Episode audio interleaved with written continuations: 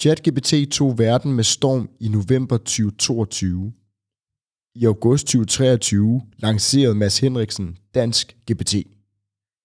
Kom med i studiet i dag, når Mads fortæller om baggrunden og behovet for en dansk GPT, hvordan man træner modellen, det at forholde sig til copyright, etik, jura og moral, og en hel masse andet, før vi til sidst taler om, hvad fremtiden bringer for både Mads og Dansk GPT.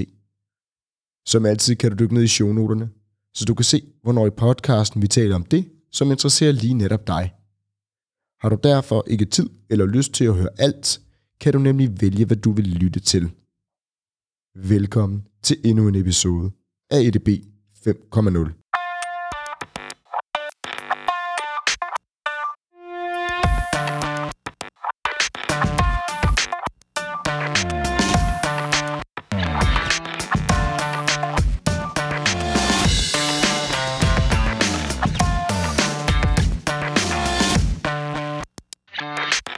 Hej Mads, Hej Mathias. velkommen til. Mange tak.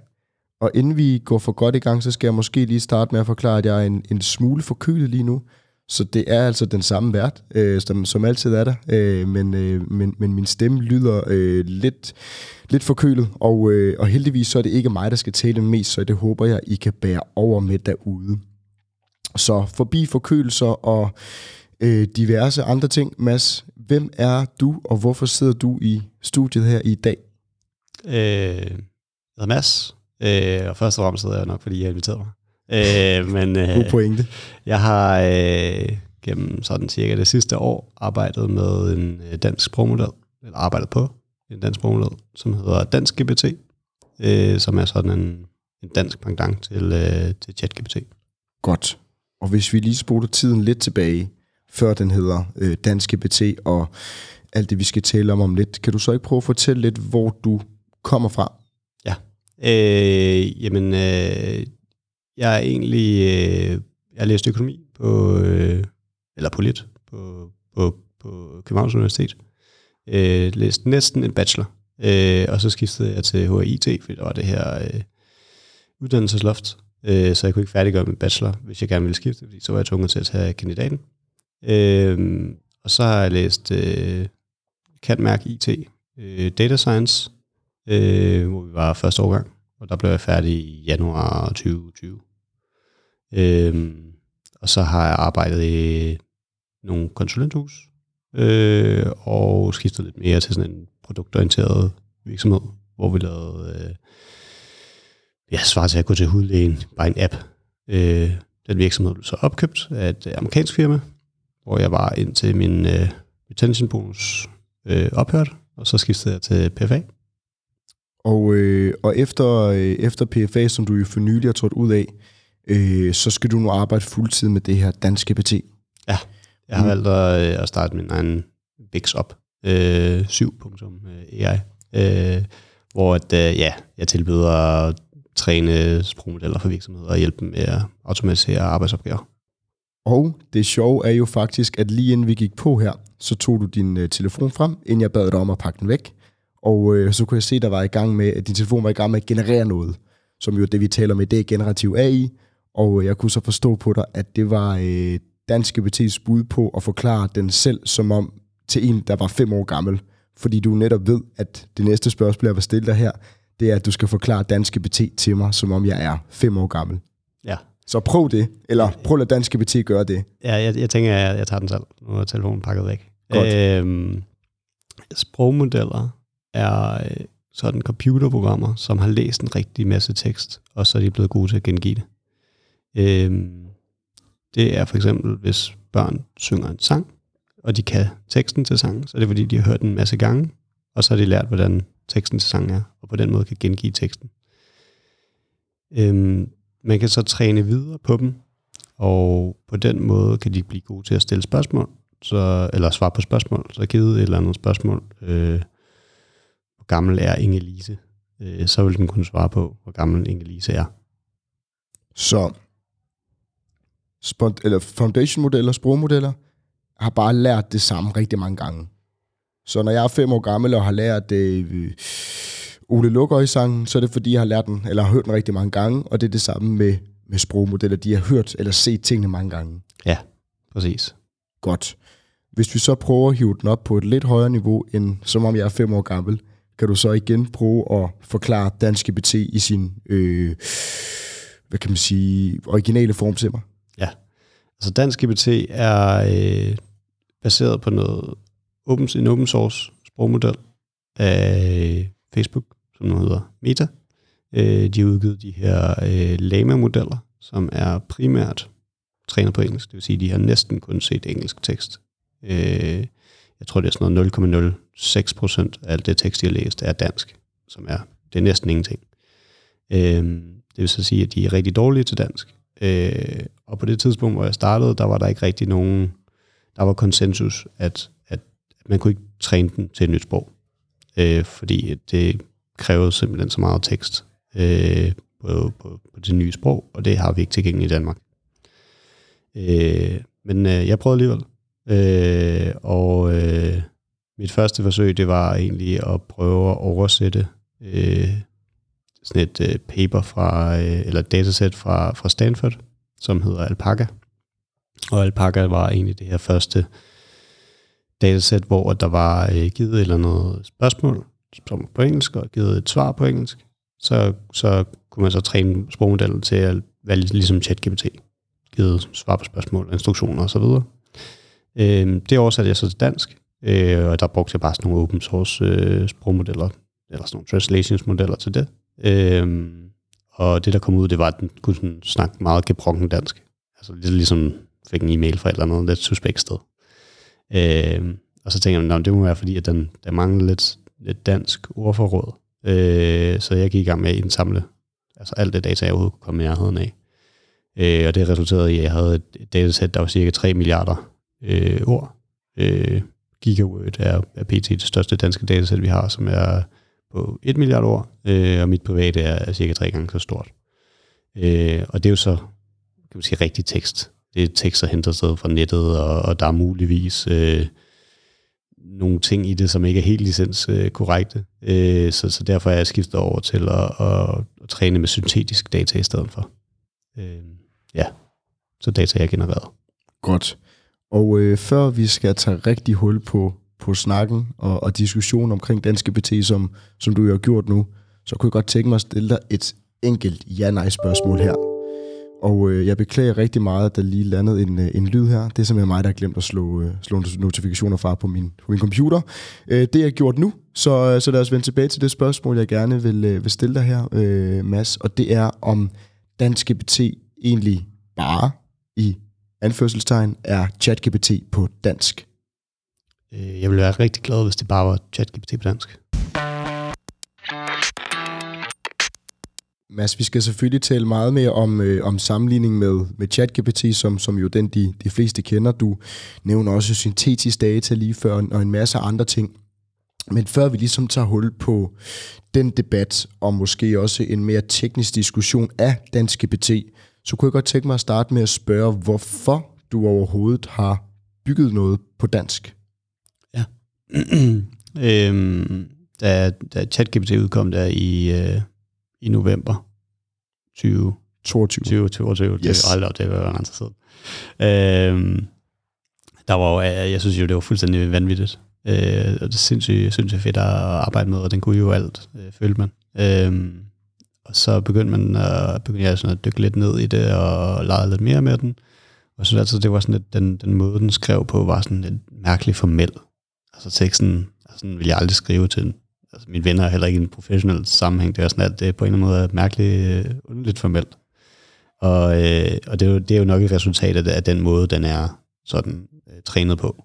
Øhm, og, og den måde, den er sådan aligned med de værdier, som der er lidt mere amerikanske end, end vores værdier. Og, øh, og kan du prøve at sætte et par få ord på det? Ja, altså, øh, det man reelt gør, det er, når man har den her foundation-model, som er god til at færdiggøre sætninger, så øh, laver man så den her nye træning, hvor man gør den god til at, at svare på instruktioner, så svare på spørgsmål osv. Og, øh, og oven på det, efterfølgende, så laver man øh, sådan, en, sådan en lidt mere human alignment. Du siger, øh, givet det her spørgsmål, øh, hvilke af de her to svar er bedst, så skal den så vælge den, der er er bedst af de to svar. Øh, og det er den del, som er, hvad kan man sige, den human alignment, og, og det er den del, som er nok mere amerikaniseret, end vi er vant til her i Danmark. Men når man så tager Elon Musks, hvad den hedder, Grok, den ja, nye, han har byttet på, på Excel eller Twitter-data, som, som kan svare, som om den er en, øh, en værtshus-stamgæst, ja. øh, så er det, er det det samme, så har han bare trænet den, eller han har nok ikke, men, men øh, hvem end af hans mange firmaer, den har trænet den, har nok trænet den til at skulle, øh, skulle opføre sig øh, som, som, som, en, som en bodega-gæst kontra OpenAI, der har trænet den til at være øh, en, øh, en, en, en formel hjælper. Ja, præcis. Og der er, der er det her det sidste, det sidste trin, det her med det her reinforcement learning, øh, man laver på det sidste trin. Det, det er det, der afgør, hvordan den sådan formelt skal være. Godt. Øh, så, så det er den del. Og hvordan er dansk GPT så, og hvorfor er den, som den er? Øhm, min dansk GPT er... Øh, jeg har ikke lavet noget reinforcement learning på den. Så, så den er bare en sådan en sammensmaskning af, af alt det data, der findes på, på dansk. Øh, jeg har ikke sagt, at den skal være høflig eller sådan noget. Du kan godt få den til at bande eller give dig opskrifter på ting, man ikke burde kunne finde opskrifter på. Øh, så den er, kan jeg sige, temmelig usensureret. Men bærer du ikke et stort ansvar, øh, hvis du sætter sådan noget ud i verden? Øh, lige pt. nej, men lige så snart den der AI-forordning øh, går igennem, så, øh, så ja. Nu, nu tæller vi selvfølgelig, eller jeg kører, du tæller juridisk her, fordi der er selvfølgelig en, en, en AI-forordning, der kommer, som vi i øvrigt også lavede en episode om her i DB 5.0 omkring episode 67, tror jeg. Øh, det kan I lige tjekke op på omkring det her AI Act. Men nu tænker jeg rent moralsk, er der ikke noget, hvis, hvis jeg får adgang til den her, og jeg beder den om at gøre noget, som kan give mig selvskade, eller kan bygge ulovlige ting eller andet. Har man ikke en, en, en moralsk forpligtelse, når man sender noget ud? Mm, altså man kan sige, jeg synes ikke, det er meget anderledes, end du kan gå ned og købe en kniv i et eller andet sted. Nej. Det, det er op til dig at bruge den ansvarligt. Øh, jeg kan ikke bringe ansvar for, for den misuse, folk skulle, øh, skulle bruge. Altså du kan sagtens, du kan også finde alle mulige ting, ulovlige ting på Google. Øh, men altså, det er op til, til brugerne selv at bruge de værktøjer, man har fået til rådighed. Selvfølgelig. Du bygger Dansk GPT, fordi at du synes, der mangler noget på dansk. Ja. Kort fortalt. Og den ChatGPT er meget amerikaniseret, både i hvad kan man sige, sprogmodellens øh, sprog selvfølgelig, men også i den måde, den har fået reinforcement learning, altså hvordan den opfører sig. Ja. Du nævner før, at du er hoppet fra arbejde til arbejde, øh, har forskellige jobs. Hvordan har du haft tid til at bygge det her? Hvor, og hvorfor? jo, men øh, Øh, det har jo været noget, jeg har brugt øh, næsten hver aften på i et år. Øh, jeg tror, jeg har brugt cirka 1000 timer på det. Øh, og, og, og hvorfor bruger du frivilligt 1000 timer på noget, der måske ikke giver dig et økonomisk kan man sige, øh, afkast senere hen? Jamen, jeg synes, det er sjovt. Altså, det er som, øh, som jeg har sagt før, så synes jeg bare, det er sådan, det er sådan en ekstrem hobby, ikke? Øh, og det er jo også ekstremt dyrt. Altså, jeg har brugt 100.000 kroner. nu er jeg så heldig, at der, der er heldigvis nogle virksomheder, som er hopper lidt til og, og hjælper lidt med at betale for omkostninger til regnekraft. Så, så på et år har du brugt 1000 timer og 100.000 kroner rundt regnet? Ja. Fordi du har en ekstrem hobby? Ja, jo, som hedder Danske Sprogmodel. ja. og den her sprogmodel, er det en, alle bare kan få adgang til? Ja, altså den er jo, den er jo øh, jeg kan sige, den er ikke open source. Øh, der er open source versioner, men den, den store, gode sprogmodel øh, er tilgængelig via chat.danskpt.dk, øh, som man kan bare kan chatte løs med den. Og er det også noget, man skal betale penge for, eller er det gratis? Det er helt gratis. Det er helt gratis. Øhm, jamen altså, det er... Altså, det, det, det tangerer til den mest syrede episode, vi er ved at lave her i 5.0, og jeg, jeg er helt vild med det.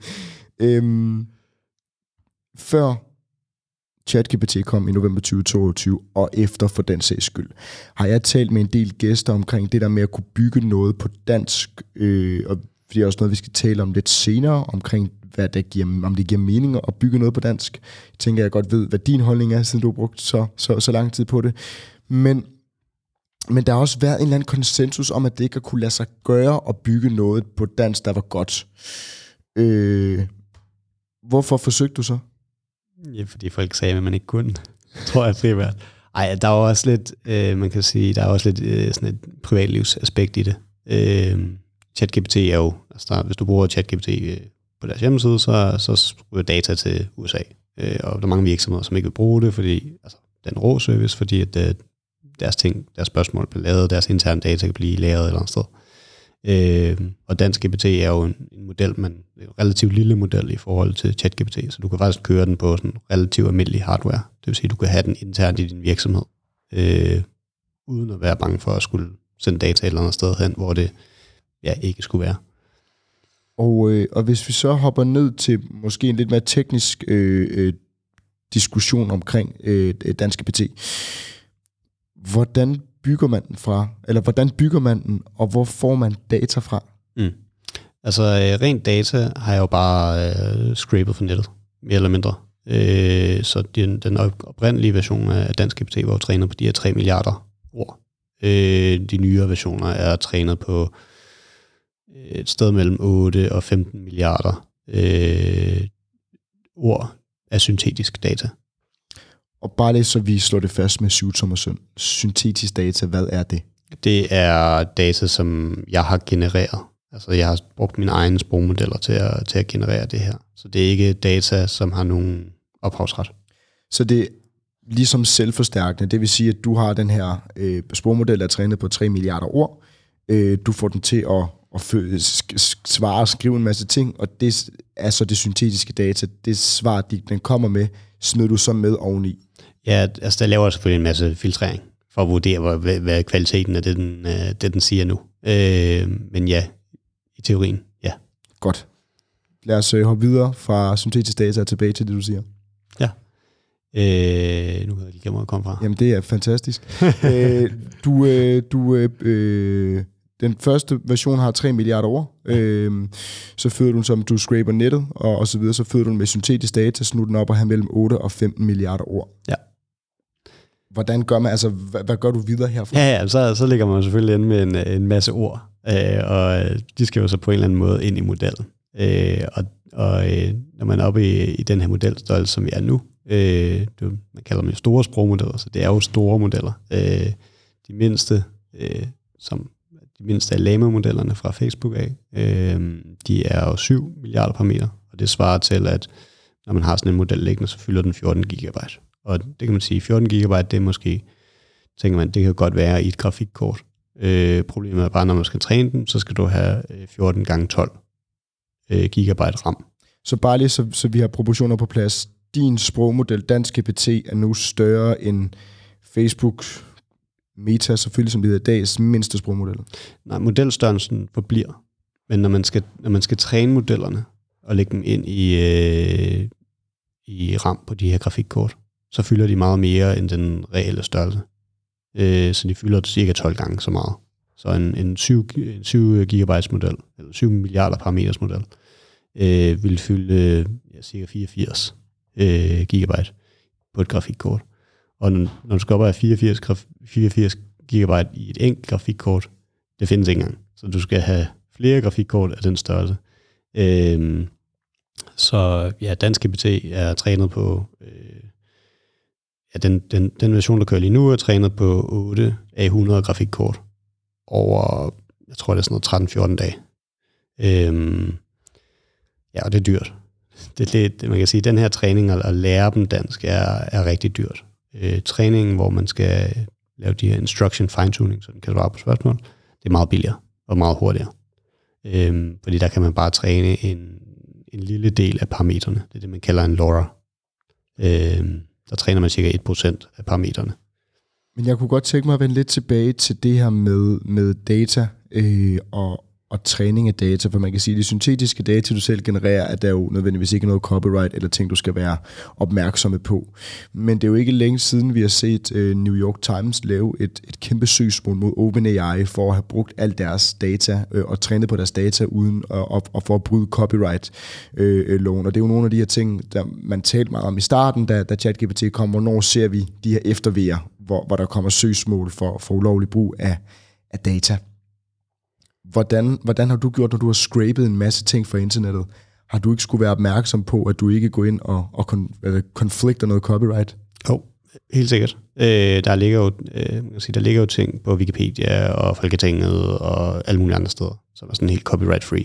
Og der ligger cirka, jeg tror, jeg kan finde to og en halv, tre, næsten 3 milliarder ord, sådan i, i åbne databaser, øh, som er copyright-free, som man godt må træne på.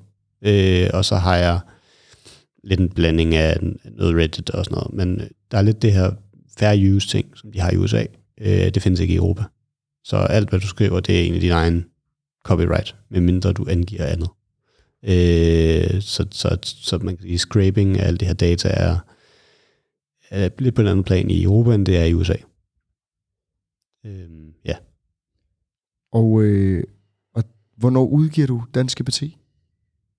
Øh, august, sen august, tror jeg.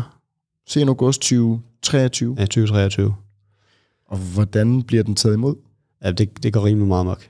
Øh, jeg kan huske, at jeg lavede sådan en, uh, lavede sådan en uh, soft launch uh, til uh, sådan et uh, Danish Data Science Community Meetup, uh, hvor jeg var oppe og fortalte. og det var, uh, det var ret surrealistisk, fordi folk var bare sådan, hvad, hvad fanden sker der lige her? Uh, og for, uh, folk kom op og sagde til sådan, tillykke, og det er Danmarks historie og sådan noget. det var, det var sådan alt for meget, ikke? Øh, og så gik der lige en uge eller to, og så var jeg sådan klar til at, at release den. Og så skrev jeg bare ud på LinkedIn. Øh, her er Dansk GPT, den første danske sprogmodel, og alle kan få lov til at prøve den og komme og prøve. Og, og hvad skete der derfra? Jamen, jeg, jeg, jeg, jeg har aldrig fået så mange beskeder i hele mit liv. Øh, jeg tror, jeg fik øh, sådan noget 300 beskeder på dagen, øh, og jeg fik, jeg tror, jeg fik øh, sådan noget 5.000 profilvisninger. Eller fuldstændig, fuldstændig vanvittigt, ikke?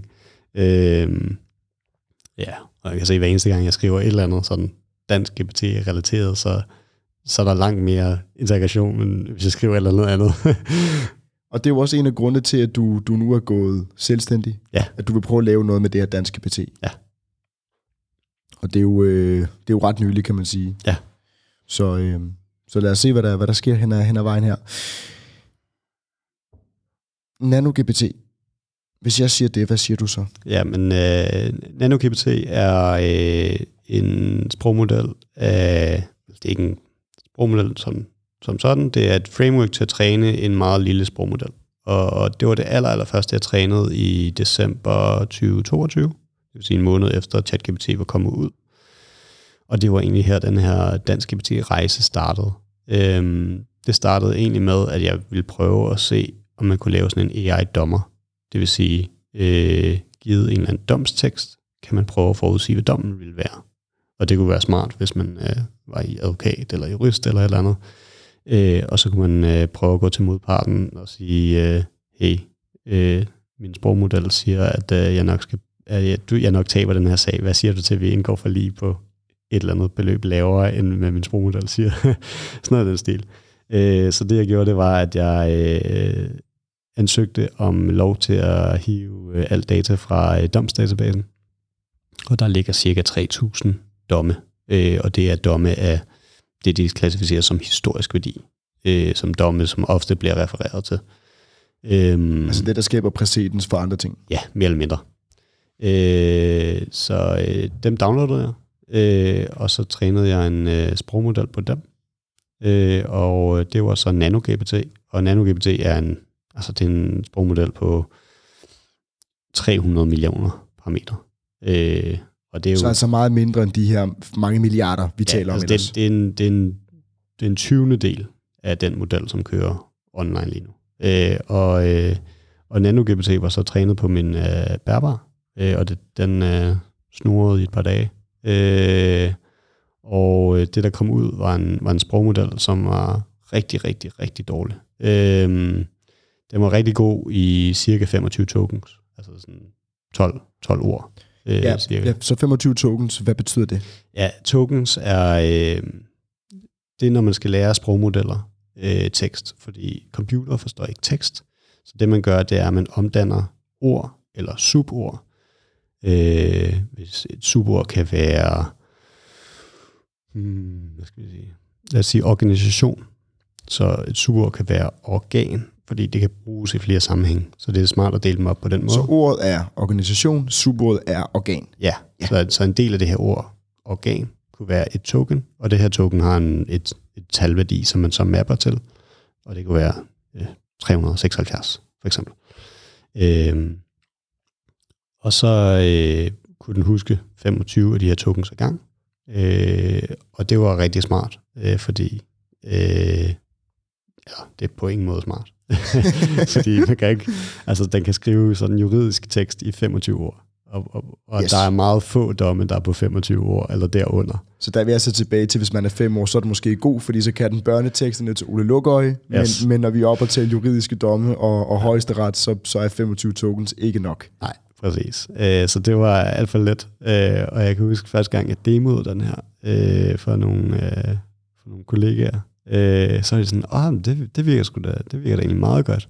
Og så var det fordi, at, at, at den måde, man sådan, de, den, de, tekst, de der juridiske tekster er skrevet på, de er, så, de er så svære at læse, så de kunne ikke finde ud af, om modellen, den, altså den var rigtig god i de der 25 tokens, men derefter, så, så, så, så, så bliver det jo bare sådan noget kluder og noget men det, det kunne de opfange de ikke, fordi at juridiske tekster er i forvejen så svære at læse, at uh, det var svært at kende forskel på, hvad der var.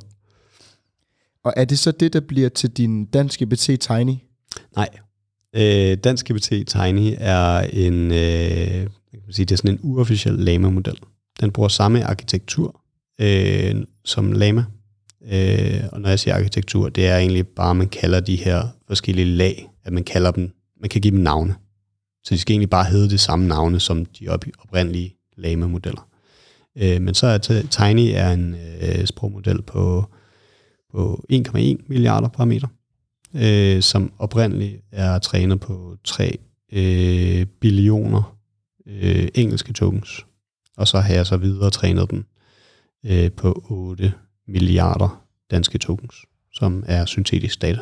Og, og lad, os, lad os lige tale om, hvorfor det er nødvendigt eller relevant at bygge en tiny version af den store, fordi umiddelbart skulle man da bare tro, at når dansk GPT findes, jamen så bruger vi den hvorfor skal der komme en tiny version, og hvor, hvad giver mening?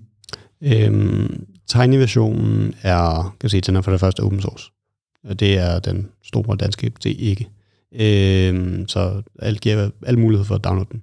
Øh, og det er jo rigtig smart at have en, en lille sprogmodel, hvis du har lidt øh, sådan nogle lidt blødere opgaver. Øh, et eller andet, som skal klassificeres, eller du skal hive noget metadata ud af noget tekst, eller et eller andet i den stil, øh, så kan de sprog, små sprogmodeller godt håndtere de opgaver. Så, som man sige, nemme opgaver kan små modeller godt håndtere, hvorimod opgaverne bliver lidt mere komplekse, lidt længere samtaler og så videre, så skal du op i de store sprogmodeller. Øhm, og, og tiny-versionen af dansk GPT er faktisk også så lille, at du sagtens kan køre den på din telefon. Øh, at du kan også køre den på en Raspberry Pi eller et eller andet stil. Øh, så hvis man er nørdet nok til det, så, så er der rig mulighed for det. Og Mads, lad os tage lidt hul på debatten omkring det generelle øh, behov for danske sprogmodeller. Fordi der er jo nogen, som siger, at vi ikke skal have danske sprogmodeller, fordi det ikke giver nogen mening, at dansk ikke er stort nok, det er ikke relevant nok. Vi i forvejen er så, nu siger jeg, amerikaniseret eller englificeret, eller hvad vi, hvad vi skal sige. Og så er der jo dem, der siger, at det er vigtigt, at, at vi har noget på dansk, som, som målretter sig til det danske. Øhm, jeg behøver næsten ikke at spørge dig om, hvor du står. Nej, altså man kan sige, øh, da jeg startede projektet, der vidste jeg jo heller ikke, altså om det overhovedet kunne lade sig gøre. Så, så det har jo egentlig været lidt en rejse om at finde ud af, om det kunne lade sig gøre, og så er det stadig nødvendigt. Øh, altså ChatGPT er jo stadig fantastisk på dansk, øh, men du kan ikke gøre det lokalt, og det ja. kommer du heller aldrig til at kunne. Ja, og, og lad mig prøve så at tage, tage, hvad hedder det, um, tage djævelens advokat hatten på her. Fordi når vi har en, en stor model som ChatGPT, som performer godt på dansk også, hvorfor giver det så mening, at du skal bruge så mange timer og penge, og nu også skal have nogle investorer med ombord og skal gå selvstændigt for at bygge noget på dansk, hvis jeg bare kan gå ind på øh, OpenAI's hjemmeside og, og vælge ChatGPT? Mm, ja, helt sikkert. Øh, jo, men øh, hvad, hvad gør du, hvis ChatGPT går ned? Ja, det ved jeg ikke, så jeg vel til dansk GPT. Det er muligt. Men, men lad os sige, øh, altså, man kan sige, når, når noget bliver implementeret i så stor stil, som, som ChatGPT gør i virksomheder og så videre, så på et eller andet tidspunkt, så bliver det infrastruktur. Øh, og du ved ikke, altså et tænkt eksempel er, at øh, USA bliver sur på Danmark, og så lukker de for, for ChatGPT. Så har vi alt det her infrastruktur, som vi ikke kan bruge til, til noget som helst. Ja, så i, i, i virkeligheden så er det noget, noget, der er på vej til at blive kritisk infrastruktur, som vi ikke selv er herre over i hverken Europa eller Danmark. Ja, Hvor du tænker, at vi skal være herre over det, der kommer til at blive vores egen infrastruktur. Ja. Så, så ligesom at, at NemID og MitID er kritisk infrastruktur, for man kan sige på et nationalt plan, så kan sprogmodeller, øh, LLM's, være blive det på sigt. Ja, og det, det tror jeg ekstremt hurtigt, det bliver. Øhm, altså, øh, jeg kan næsten ikke forestille mig at lave en eller anden, et eller andet nyt øh, app, eller eller andet, hvor der ikke er på en eller anden måde noget generativ AI i. Øhm, fordi det er simpelthen bare så godt til at behandle alle former for, for tekst. Øhm, så, så ja, jeg tror, det bliver det er meget vigtigt, at man på en eller anden måde har i hvert fald en, en mulighed til at fall back på noget, man kan køre selv. Øh, og så er der også de, de typer af data, hvor det ikke er muligt at sende det ud af huset. Øh, så skal man også kunne køre noget ja, generativ AI på det på en eller anden måde. Og hvad, hvad er henholdsvis øh, den danske stat, regerings og interesse, brancheorganisationer i Danmark, hvad er deres holdning til det her? Øh, jeg, kan ikke, jeg kan ikke snakke på, altså jeg ved, at der er interesse for, for, for at bygge noget selv. Øh, og jeg ved, at Digitaliseringsstyrelsen har snakket en del med, og jeg ved, at Alexandra Instituttet er lidt i gang. Øh, så, så der sker ting og sager. Øh, der foregår en masse på vandrørene. Ja, der, der, jeg, jeg lytter lidt. øh, men hvad de kommer ud med, og altså, jeg ved, at det, det offentlige har været rigtig bange for, for de her op, øh, store øh, jeg vil sige, open source sprogmodeller, fordi at de er ikke helt sikre på, hvad de er trænet på. Men præcis det samme kan du sige om ChatGPT eller Gemini eller eller andet stil. Ikke? Øh, de er jo i hvert fald ikke open source, og de vil i hvert fald heller ikke sige, hvad de er, hvad de er trænet på. Øh, fordi de kan helt sikkert godt producere noget copyrighted material. Øh, og jeg kan sige, med, med open source modellen, der har du i hvert fald en lidt større grad for mulighed for at verificere, hvad de er trænet på. Mads, her afslutningsvis, så skal vi jo tale lidt om, hvad, øh, hvad fremtiden kommer til at byde på, fordi du er jo lige netop gået, gået selvstændig, efter at have været i et par forskellige konsulenthuse og, og PFA, fordi du nu vil gerne vil satse på, på dansk GPT og, og generelt det arbejde med, med sprogmodeller. Kan du prøve at fortælle lidt om hele visionen for at blive, blive selvstændig, og hvad der skal ske i fremtiden? Jo. Altså ideen er at, at have lidt en, lidt en blanding af konsulenthus, altså lave opgaver for, øh, for virksomheder, øh, og så også skabe et produkt. Øh, så konsulentsiden er øh, at komme ud og løse opgaver, som er tekstbaseret og repetitiv, øh, som altså opgaver, som de kan godt have en høj kompleksitet. Det er, øh, kan de sagtens. Øh, det er så konsulentsiden. Øh, og der bruger jeg ikke nødvendigvis kun dansk GPT, men jeg kan også lave løsninger med ChatGPT. Øh, og produktsiden er et produkt, sådan lidt en rack-løsning, øh, hvor virksomheder... Et en hvad? En rack-løsning. Og hvad er en rack-løsning? Ja. Rack-løsning er øh, Retrieval Augmented Generation. Det er, hvor for eksempel, hvis du har set øh, det her chat med dit PDF eller sådan noget i stil, øh, men øh, hvor at virksomhederne kommer med deres eget data, og så kommer jeg med den her platform, hvor man kan lægge sin egen data ind, om det er pdf'er eller Word-filer, eller om det er en SQL-database, eller om det er en SharePoint-side, eller hvad det er. Så kan de oprette deres egen vidensdatabaser, relateret til et eller andet. Sagsbehandling, rådgivning, et eller andet, øh, som de så kan stille spørgsmål til, eller hive information ud ved at stille naturlige spørgsmål. Er det, er det en installation af dansk GPT lokalt hos virksomheder? Ja, præcis. Og det er sådan, det ene er, at platformen er, der kommer ingen API-kald ud. Så alt er 100% lokalt. Og hvorfor kommer der ikke nogen API-kald ud? Øh, altså, der er en API-løsning til, til, til platformen, som man kan kalde platformen, men der kommer ikke, der, der er ikke nogen kald til ChatGPT for eksempel. Øh, fordi det er meningen, at al dataen skal være intern i virksomheden. Så det vil sige, på den ene side, så er det den, den klassiske disciplin, som, som, som mange andre laver med at lave noget, noget consulting. Der, hvor du er god, og det andet, det er at få solgt dit produkt. Ja. Og øh, er, det, er det noget, du mærker interesse? Nu skal vi selvfølgelig ikke afsløre hele forretning, alle forretningshemmelighederne, men er det noget, du mærker interesse for? Ja, det, det er der helt sikkert. Øh, altså både i hvert fald på konsulentsiden lige pt. Øh, man kan sige, jeg er ikke altså jeg har allerede skrevet alt backend-koden til mit produkt, øh, og man kan sige, det er ikke så super fedt at interagere med direkte, øh, så jeg skal finde en eller anden person, der kan lave noget frontend. Øh, men øh, konsulentsiden er, er der allerede godt gang i, øh, så det er også lidt at finde en balance, hvor man ikke kun laver consulting, fordi ja, det er, der er hurtige penge, øh, fordi det er bare per time, ikke? Hvorimod produktet, der skal jeg skrive det færdigt, og skrive en frontend, og så skal jeg ud og sige til virksomheden, jeg har det her, har jeg lyst til at, at, at kigge lidt på det også. Øh, men ja, altså jeg, jeg, der er mange steder, hvor, at, øh, hvor folk er lidt nervøse for at bruge øh, ChatGPT, og kalde API'erne og så videre. Og selvom man kan lave løsninger med, med Microsoft Azure, hvor, hvor tingene egentlig skulle være øh, okay, men øh, alligevel ikke er, ja, virksomheden er stadig lidt nervøs. Fedt. Mads, tusind tak, fordi du vil komme i studiet og fortælle øh, mig og alle lytterne omkring øh, Danske BT og hvad din egen fremtid kommer til at byde på. Tak for at du have mig.